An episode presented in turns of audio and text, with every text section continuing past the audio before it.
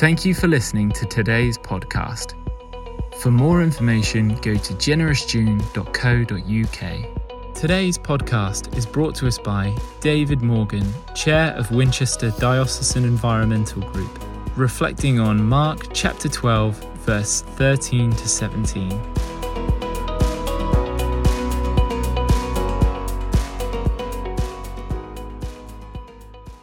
This passage that we're looking at today the key message of this passage is to give God what is his, which obviously raises that question of what exactly is his.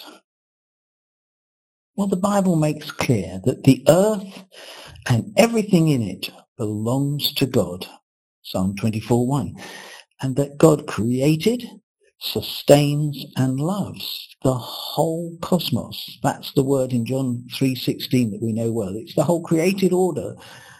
When we, it says God loved the world, so loved the world. It's not just humanity. It's all his. And he's entrusted us with looking after it all. Genesis 2.15, the Lord God took the man, put him in the Garden of Eden to work it and take care of it. So how can we best do uh, generously love God and love our diocese? How do we do that? Because certainly there are huge tracts of beautiful countryside, which is very easy to love, particularly at this wonderful time of year in the early summer.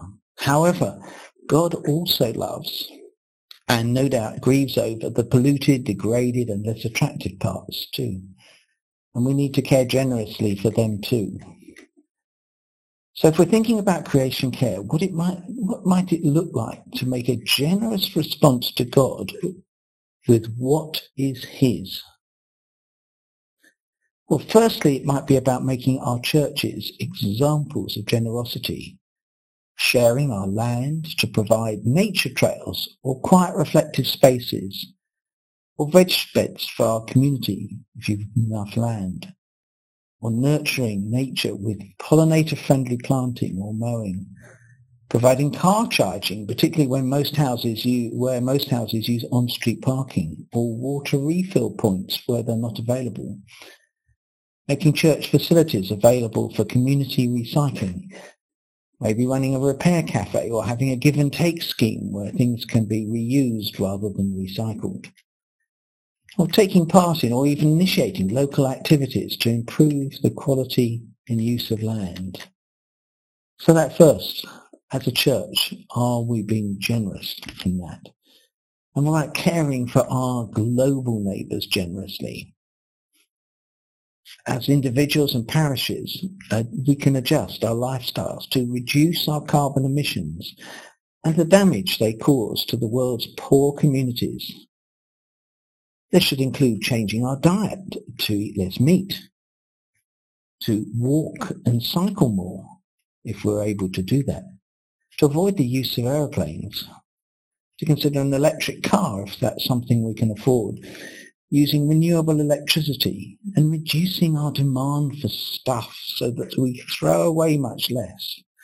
And things, practical things like twinning our toilets with those in the majority world. And we, the third aspect of that, after global neighbours, is to appre- help others to appreciate creation and to care for it, giving generously of our time and energy, particularly to young people, what I would term our future neighbours, and those who do not currently get out and about in our lovely countryside. This learning about God's wonderful world is crucial to getting them excited and then to get them caring about it so that subsequently they will look after it too. Generosity in all of these ways can be costly, but we follow a Saviour who didn't hesitate to pay the price for us.